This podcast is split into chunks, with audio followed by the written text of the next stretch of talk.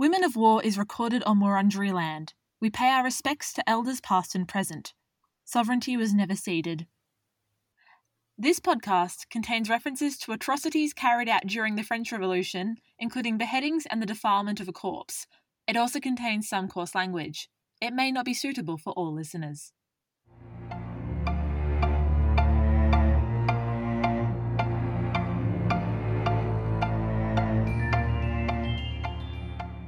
I'm Nicola, a historian doing a master's in education with an interest in making history accessible and a blood vendetta against Robert Menzies. And I'm Hannah, a PhD student who apparently has masochistic tendencies because I decided that co writing a history podcast was a great use of my spare time. We don't king shame here. You're listening to Women of War, a podcast by two almost historians on the women who also existed in the traditionally masculine sphere of war and conflict. So today we're heading back to a time of protests in the streets, class conflict, oppression of the people, out of touch leaders, and factionalism within the left. And I could make a joke here about 2020, but I have excellent self control, so I will not. I respect you. I respect me too. We're heading to the French Revolution, so tremble tyrants and traitors, the shame of all good men. You do not get a French flag out, you're not even French. Yeah, but like you got to admit that their national anthem is far better national anthem than Advance Australia Fair Oh, from content to tone. Absolutely. At least their anthem accepts some of their bloody history at home. All right, so why does the French Revolution count as a war? Because I said so. That's assez bon. Not a good enough reason. Fine. In some of our EPs, we're quite loosely using the concept of war because how does one define a war? Let me count the ways. Let me count the way. For today, Shakespeare, the revolution begins as an ideological conflict that soon turns into a class war, and I would argue a sort of civil war by the time you get to the terror when everyone is chopping everyone's heads off. Snip, snip, bitch! So then, obviously, later on, the New Republic actually starts wars with other countries. March, march, bitch. It's so October. it's a war. It's October. It's a war. Okay. Um, we plan to do a few more episodes on the French Revolution because it was also a really big point for women's rights movements in the European context. But today we're starting with Charlotte Corday, L'Ange de l'Assassinat, or the Angel of Assassination. Evelyn, as always, I'm sorry. If that's not my nickname by the time I die, I mean, what's even the point? The, the Angel of Assassination. Well, you, you gotta chop chop, get moving. Uh, so Corday would become. How do you know I haven't chop chopped? Oh god.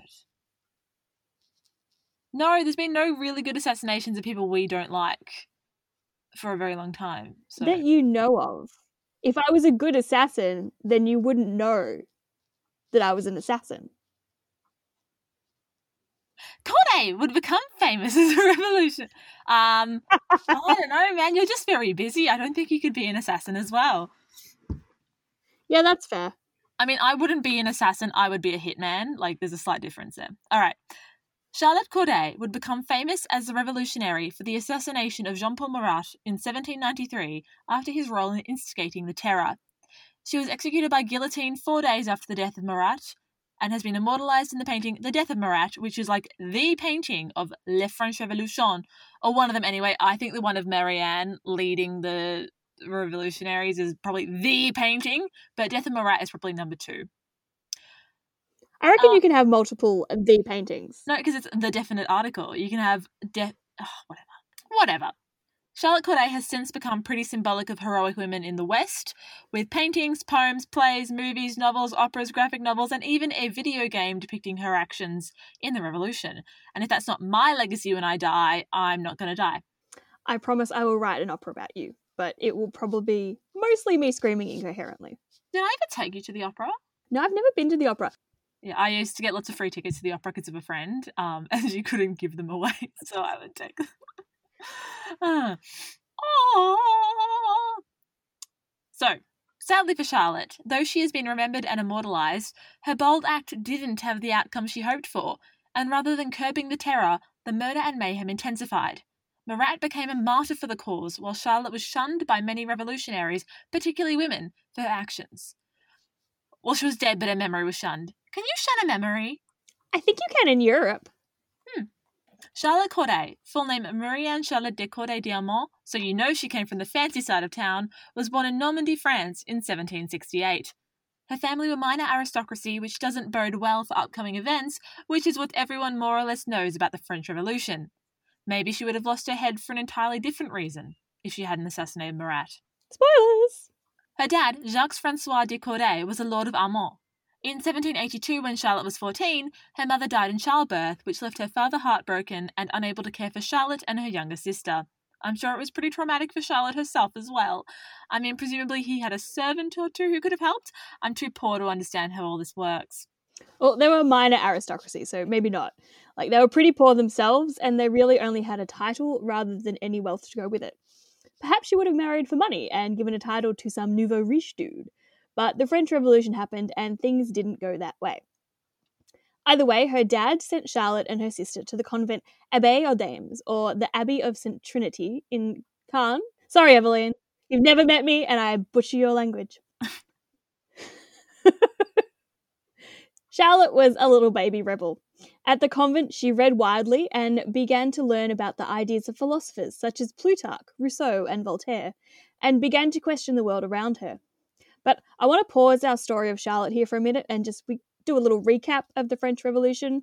Um, so this will inevitably be short, simplified, and. Do you hear the people sing, singing a song of angry men? It is the music of a people who will not be slaves again when the yeah. I'm going to stop you there because it's the right idea, but the wrong revolution. Everywhere I hear the sound of marching, and charge and feed boy. I, I, I don't even know what you're doing anymore.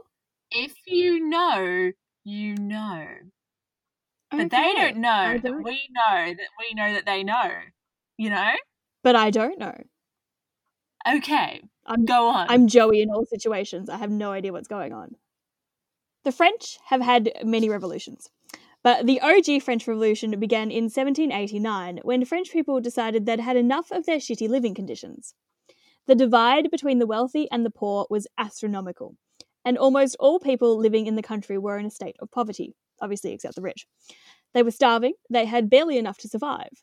Meanwhile, the rich aristocracy were living it up, spending big on lavish parties, eating ridiculous food, and basically showing all the cultural awareness of the Kardashian Jenners today. The country, however, was broke. Being French, they had spent all their money fighting the Brits in the Seven Years' War and had borrowed extensively from foreign investors who now wanted their money back. So, cue an increase in taxation of the poor people. We really haven't changed, have we? We have better clothes now. Yeah, that's debatable. Mm, the French people did not like being taxed more, especially when it looked like their taxes were only going to pay for the lavish lifestyles of l'aristocracy, the royals, and the church. People were hungry and they were angry and they were hangry. In May, Louis XVI, that's the one, called a meeting of the Estates General to try and solve the impending financial crisis and widespread famine. There were three sections of society represented the First Estate, the clergy, the Second Estate, the nobility, and the Third Estate, the dirty commoners. Each group had an equal voting power, but the Third Estate made up the vast majority of the French population. Wow, it's like the Electoral College in the US. I want to scream. Okay. They thought it was pretty damn unfair that they could be outvoted by the two groups who already had so much power in French society. In June, they decided enough was enough, and the Third Estate met on an indoor tennis court of Versailles and made the historic tennis court oath. They declared themselves a new National Assembly and refused to disband until a new French constitution had been adopted that was more equal and more fair. Louis agreed with the demand by recognizing the legitimacy of the Assembly until he surrounded them with the army. So we come to July 14th. And I was born. Wrong century. You're older. I have a good skincare regime. I'll tell you about it if you like. No, thank you. I'm fine. You don't want to know? No, I don't. I have great skin already. July 14th, 1789. Pissed off Parisians stormed the Bastille. Will you give all you can give so that our banner may advance? Some will fall and some will live. Will you stand up and take That's your still chance? the wrong revolution. Wrong revolution. Do you hear the people? Sorry. Oh my fucking Christ. So, why the Bastille, you may ask? It was a prison, the main big prison in the middle of Paris. So, some have argued that they wanted to free political prisoners. And maybe they did, but if they did, they were misinformed because there were only seven people there, and only a couple were political prisoners. Other interpretations of why they stormed the Bastille include that they wanted to seize the stores of gunpowder, which seems more likely to me, or it may have been the symbolism, the big representation of power in the centre of the city. Regardless, the storming of the Bastille was the spark the revolution needed, and heads quickly began appearing on spikes, beginning with the governor of the Bastille. Not spontaneously, people were chopping their heads off and then putting them on the spikes. It wasn't some mysterious ghost thing going on. People around the country rioted and revolted against any perceived injustices. A key driving force in this insurrectionary period were the sans-culottes, or the radical working oh. classes. Oh, that's what you meant by sans-culotte this morning. Are you not wearing any pants? I got confused. But I have award winning legs, though. I don't think you can make up your own awards. Did you know the reason cricket never took off in France? Well, one of the reasons was um the exhibition match. They were planning one in 1789, um, but then the Bastille happened, so um, they like cancelled the exhibition match, and cricket never took off in France. Wow. I mean, I would have thought it's because they like tennis because they make all their oaths on tennis courts. Yeah, but like Britain also has Wimbledon. It's not like you can't have cricket and tennis. I hate both cricket and tennis I- most I- of the time anyway. I prefer I, to watch making and play it was a joke. cricket. Oh, sorry, I didn't realize. It was a joke. Yeah. Should I see my see myself out? Or... Anyway, did they have a cool name for this period where the sans-culottes were running around putting people's heads on spikes? They did actually. This period was known Mhm. as the Great Fear, and terrified nobles fled the country. Uh, this also prompted the National Assembly to abolish feudalism and adopt the Declaration of the Rights of Man and the Citizen. Just notice there how it doesn't say of women in there. No, no women, but that's another episode.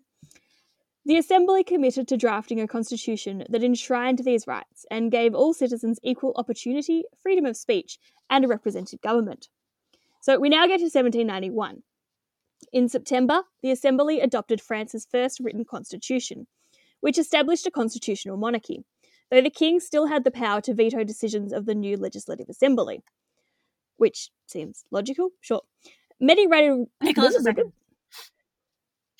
Ah, bless me. Nicholas II. Sorry. Oh, what a weird sneeze. All right, continue, Hannah. You should you should see a doctor about that, I think. Many radical revolutionaries did not like that the king still had so much power, and they began pushing for republicanism and a formal trial of Louis XVI. So, where was Charlotte during all this? Shall we go back to Charlotte? We should go back to Charlotte. Okie dokie. So, Charlotte left the convent in 1791 when the convent closed, and she moved in with her cousin Madame Lecostier de Bretteville-Guvin in Caen. Huh. While living in Caen, Charlotte lived right by the Intendant, which sounds like a cult but was really the headquarters for the Girondins. As the Girondins would give speeches regularly from their balcony, Charlotte would have heard and been exposed to their ideas. The Girondins were a political group that formed around 1791 in opposition to the more radical Montagnards, who you might know of as the political party that spawned Maximilien Robespierre, he of the eventual missing jaw. The Girondins were mostly minor nobility like the courtiers, landowners, and the bourgeoisie, the true horror of any history student who has to learn to spell that in an exam. I learned how to spell bourgeoisie perfectly for about six months and then promptly forgot it. And I, I was have the same. never ever been able to spell it successfully again. I'm the same, and um, Villers-Bretonneux for me, because I always put like a couple valid. extra U's in there somewhere. There's always Different extra letters, and there's you can't help it.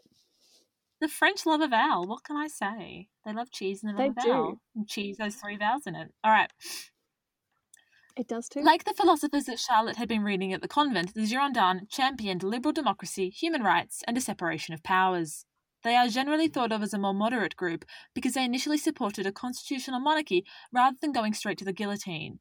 I have to assume that's partially related to what was happening in the in in Britain beforehand with their revolution. Anyway, I don't know enough about the English Revolution yet. After Louis and Marie Antoinette attempted to flee France in 1791, betrayal, many Girondins became Republicans but still remained committed, not that kind of Republican. They remained committed to the ideals of liberalism, including public education, equality before the law, and public assistance to the poor. Not to be confused with the Liberal Party in Australia, which believes in the ideals of destroying public education, continuing inequality in the law, and lining your own pockets. Thanks, Jeff Kennett. Many Girondists also supported the abolition of slavery, women's suffrage, and political equality. Charlotte really liked these values and thought that the Girondists were the ones who would create a better France. Rendre France, oh, I can't say this bit, rendre la France puissante comme avant. Make France great again. Just no. Fair. The Girondins were largely centre left and moderate, which Charlotte liked. By mid 1792, the revolution had become far more radical. In April, the Legislative Assembly declared war on Austria and Prussia, which was always a good move. In August, a group of Jacobins, who represented one of the extremist factions, stormed the palace and arrested the royal family. Charlotte did not agree with the approach that the main revolutionary leaders were taking. So, in September 1792, between 1100 and 1600 prisoners were massacred over the course of four days. This is now known as the September Massacres, and these killings were undertaken by the French National Guard with the help of some sans-culottes and some gendarmes. By September 6th, around half of the entire number of prisoners in Paris had been murdered. Half the entire prison population in four days. That is insane. It's disgusting. Why did they do that? Well, it seems to be a bit of a collective mob mentality thing to an extent. Uh, there was this idea going around that foreign or royalist armies were amassing to attack Paris, perhaps with the aid of the roughly 200 Swiss soldiers in Parisian prisons. Anyway, as as with most of these things, no one actually sent out an order saying, go kill all the prisoners in case they're supporting a foreign army to overthrow us. But on the 1st of September, the Legislative Assembly asked for volunteers to gather at the Champs de Mars the next day.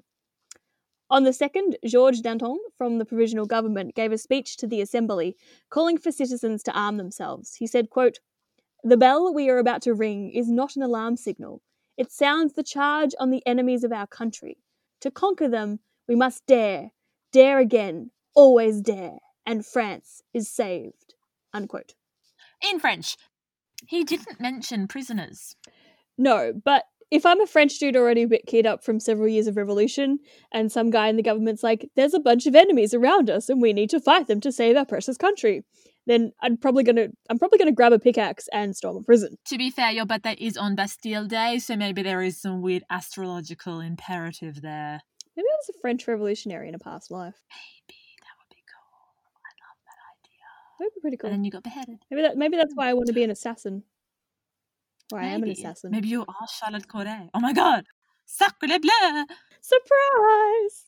So while Danton's speech wasn't an explicit call to arms, many historians believe it was the catalyst for the massacres. Just over an hour later, the massacres began and more than a thousand prisoners were murdered on the first day.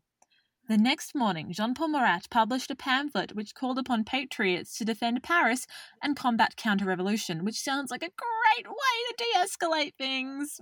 So our girl Charlotte did not agree with the massacres. She was worried about the direction the revolution was taking, and she wanted to correct the course. As one of the powerful figures of the revolution, Charlotte fixated on Jean Paul Marat as one of the instigators of the violence of the terror. Marat was a Jacobin journalist, as the writer of the newspaper L'Ami du Peuple, the Peuple, the Peuple, the Pimple, Uh, people? I don't know. the friend of the people. Marat had substantial influence over the thoughts of the French intellectuals as well as ordinary French people. Marat was an advocate for the rights of the lower classes, which was good for him, um, and was not afraid to call out groups he saw as enemies of the people, but that often resulted in riots and violence, so less good for him. As Marat had published the pamphlet during the September massacres, Charlotte held him responsible for the violence. More generally, she felt that his newspaper contributed to the general violent tendencies of the revolution during the Reign of Terror. Charlotte, not unjustly, believed that Marat was a threat to the Republic and was worried that if things continued as they were, France would end up in a civil war.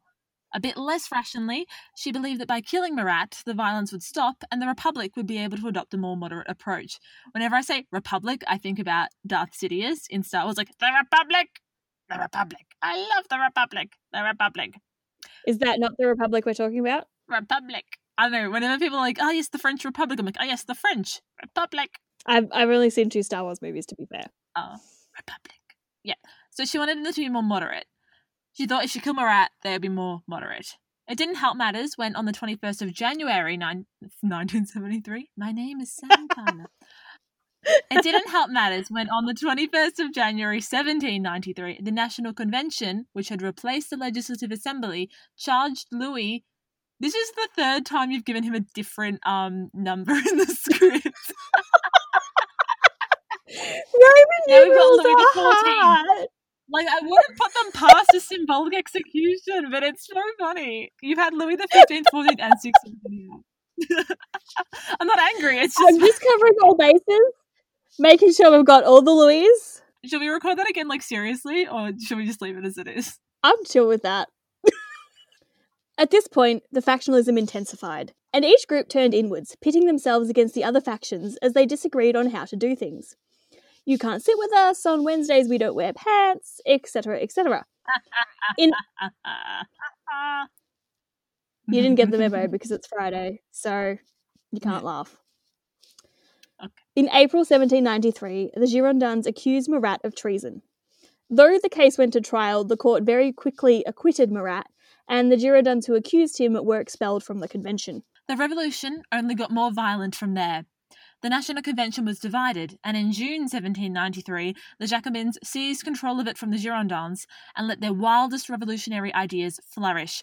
They tried to get rid of Christianity, introduced a new calendar to the annoyance of all historians and students everywhere, decimalized time, and escalated the number of people tried and executed for counter revolution and treason. Some of those are worse than the others, and I'm going to leave it up to you guys to decide which you think is worse. I love the Twitter account that tells you what day it is in the French Revolutionary calendar.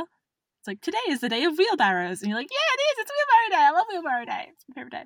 Love wheelbarrow day. I want a wheelbarrow. Mine died. It's very sad.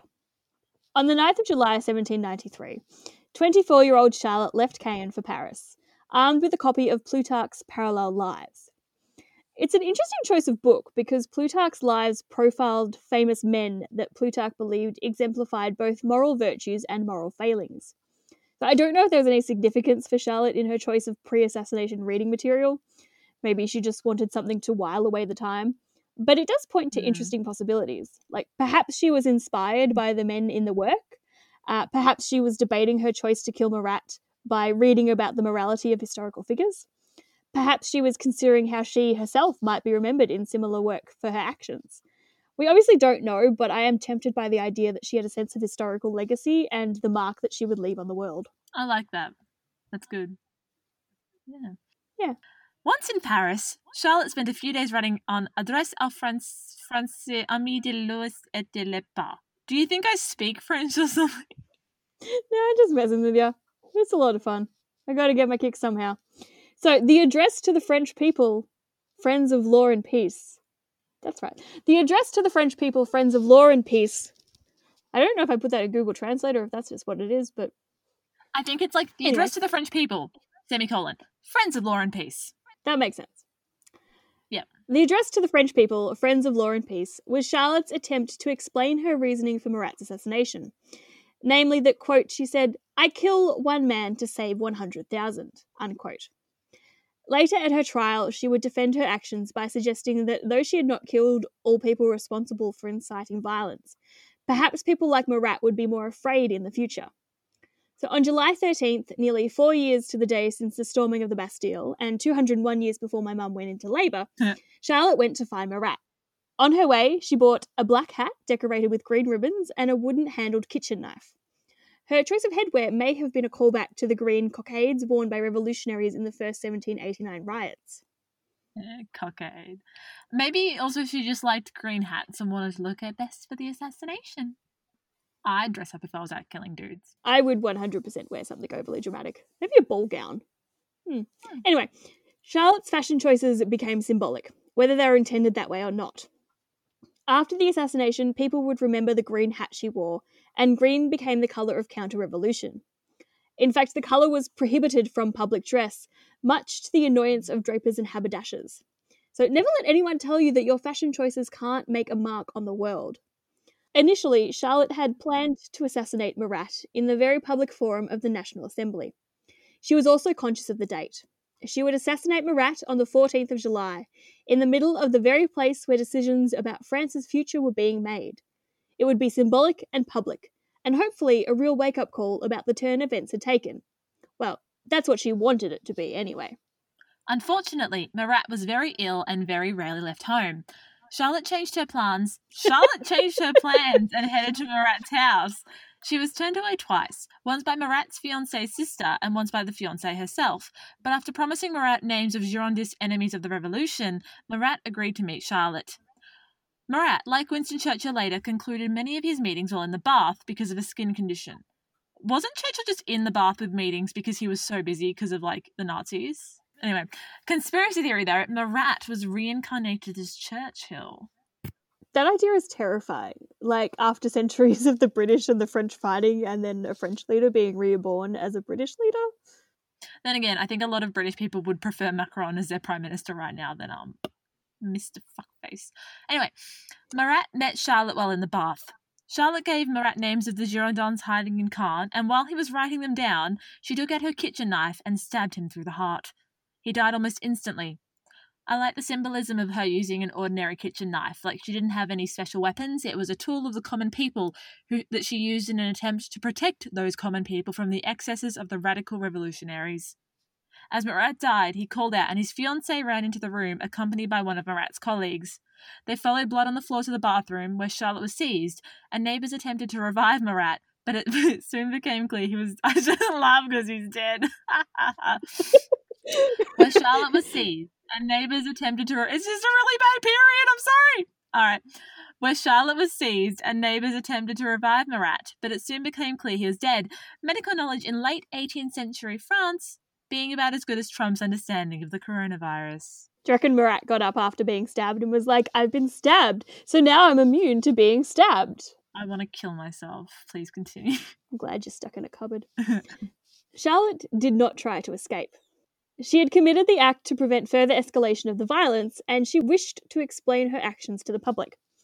The local police arrived, and Charlotte admitted that she had killed Marat, that she had come to Paris with the intention of killing him, and that the plan was hers and hers alone. The news spread, and angry crowds gathered, wanting to kill Charlotte on the spot for her actions. One woman even apparently cried that she wanted to tear Charlotte limb from limb and eat her body piece by piece. So I think we can assume she was already having a bad day. Just very hangry. I get it. I get Yeah. it. I get it. Charlotte was taken to the Abbaye prison, which was the site of the First September Massacre in 1792, an interesting full circle. While in prison, she wrote a goodbye letter to her father, asking for his forgiveness for, quote, having disposed of my existence without your permission, unquote, but justifying her actions as having, quote, avenged many innocent victims, unquote, and preventing other disasters.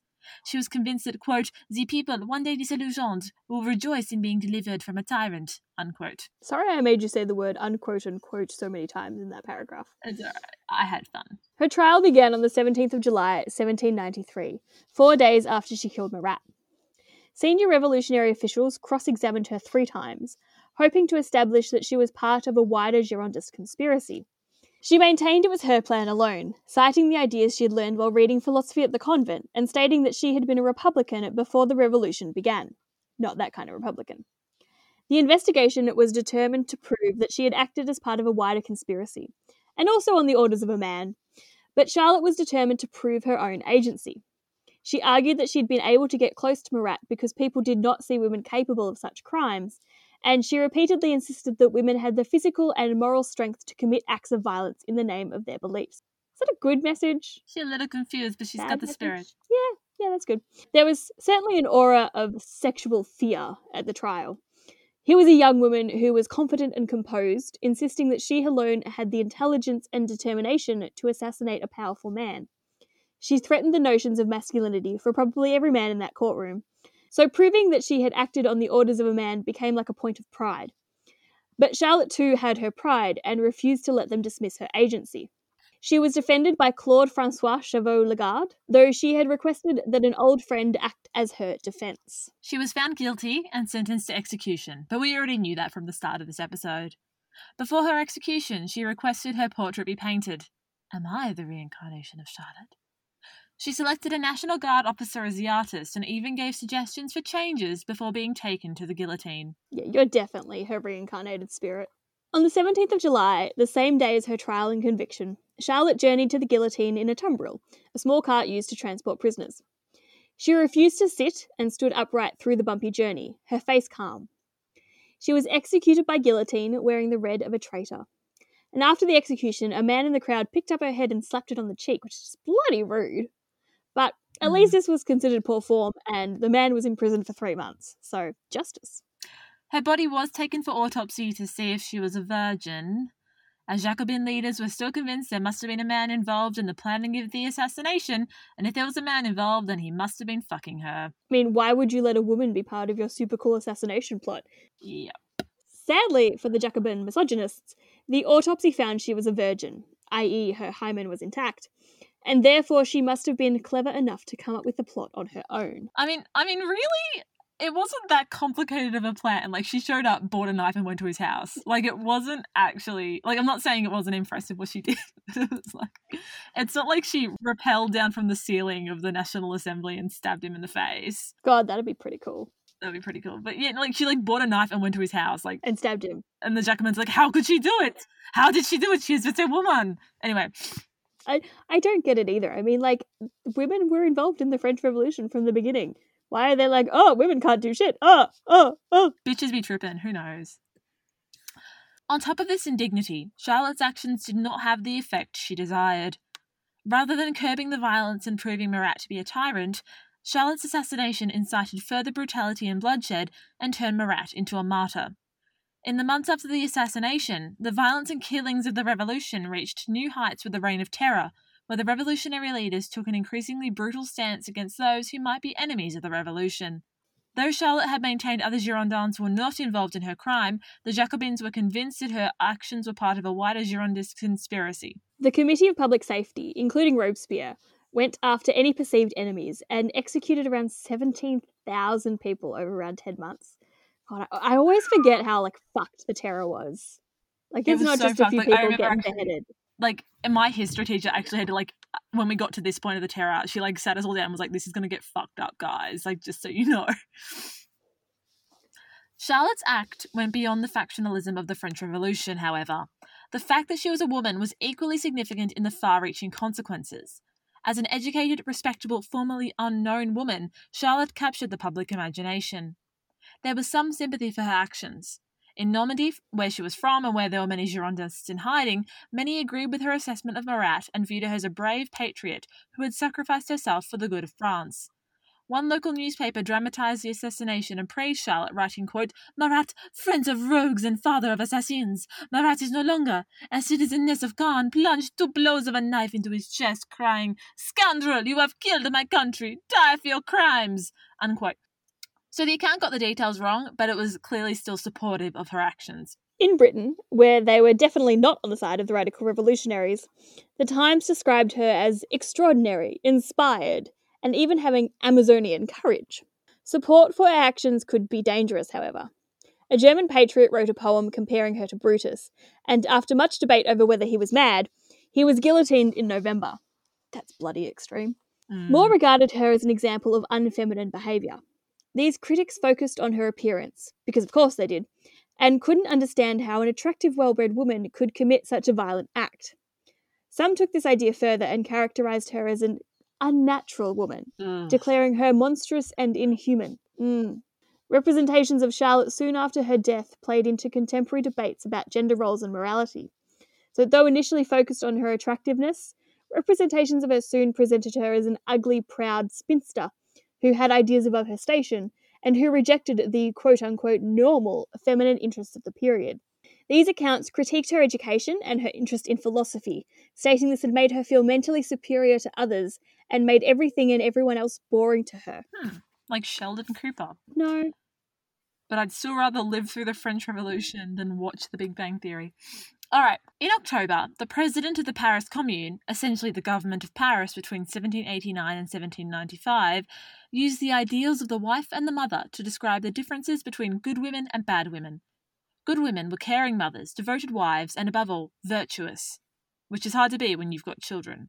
Anyway, bad women, like me, wanted to leave the home to make a nuisance of themselves in public places like the Senate. I mean, you gotta make sure women know they don't belong in politics. I will not be lectured on sexism and misogyny by you, not now, not ever. Classic. The commune president reminded French people that while good women should be protected, bad women who, quote, don the masculine role and make the disgusting exchange of the charms given her by nature for a pike and a pair of pants, unquote, should be shunned. How can you think that sounds like a bad thing? I'm 100% gonna join the pikes and pair of pants brigade. Like, make it sound bad if you don't want women to go this route. He'd met French women, right? Like, he knew about the mm. Women's March on Versailles in October 1789 one of the earliest events of the French Revolution. Anyway, these depictions of Charlotte and of good and bad women were very much aimed at discouraging women from taking a similar course of action. Though many women were not discouraged by this, they did attempt to distance themselves from Charlotte's actions. The burgeoning feminist movement worried that it would suffer from an association between Charlotte and their demands. Many women also supported Marat and were sympathetic to the direction the revolution was taking, and so disagreed with Charlotte's decision. Politically active women in the years after Charlotte were denounced as the, quote, new Cordays, unquote, including Olympe de Gouges, the author of A Declaration of the Rights of Women and the Female Citizen, which I think shows the way in which her actions were used to discredit other revolutionary women. Mm. I want to come back here to Charlotte's request before her execution of her being painted. This could easily be seen as being vain or girly nonsense, but I think it really speaks to how she viewed her actions. Taken with the copy of Plutarch's Lives that she carried to Paris, her request shows an awareness or a hope or a belief that her actions were a part of history that will be preserved for the study of future generations. It's also interesting when you consider that a large part of the attempts to discredit her focused on her ugliness and unfeminine behaviour, yet the portrait painted hours before her execution shows a young, conventionally attractive woman.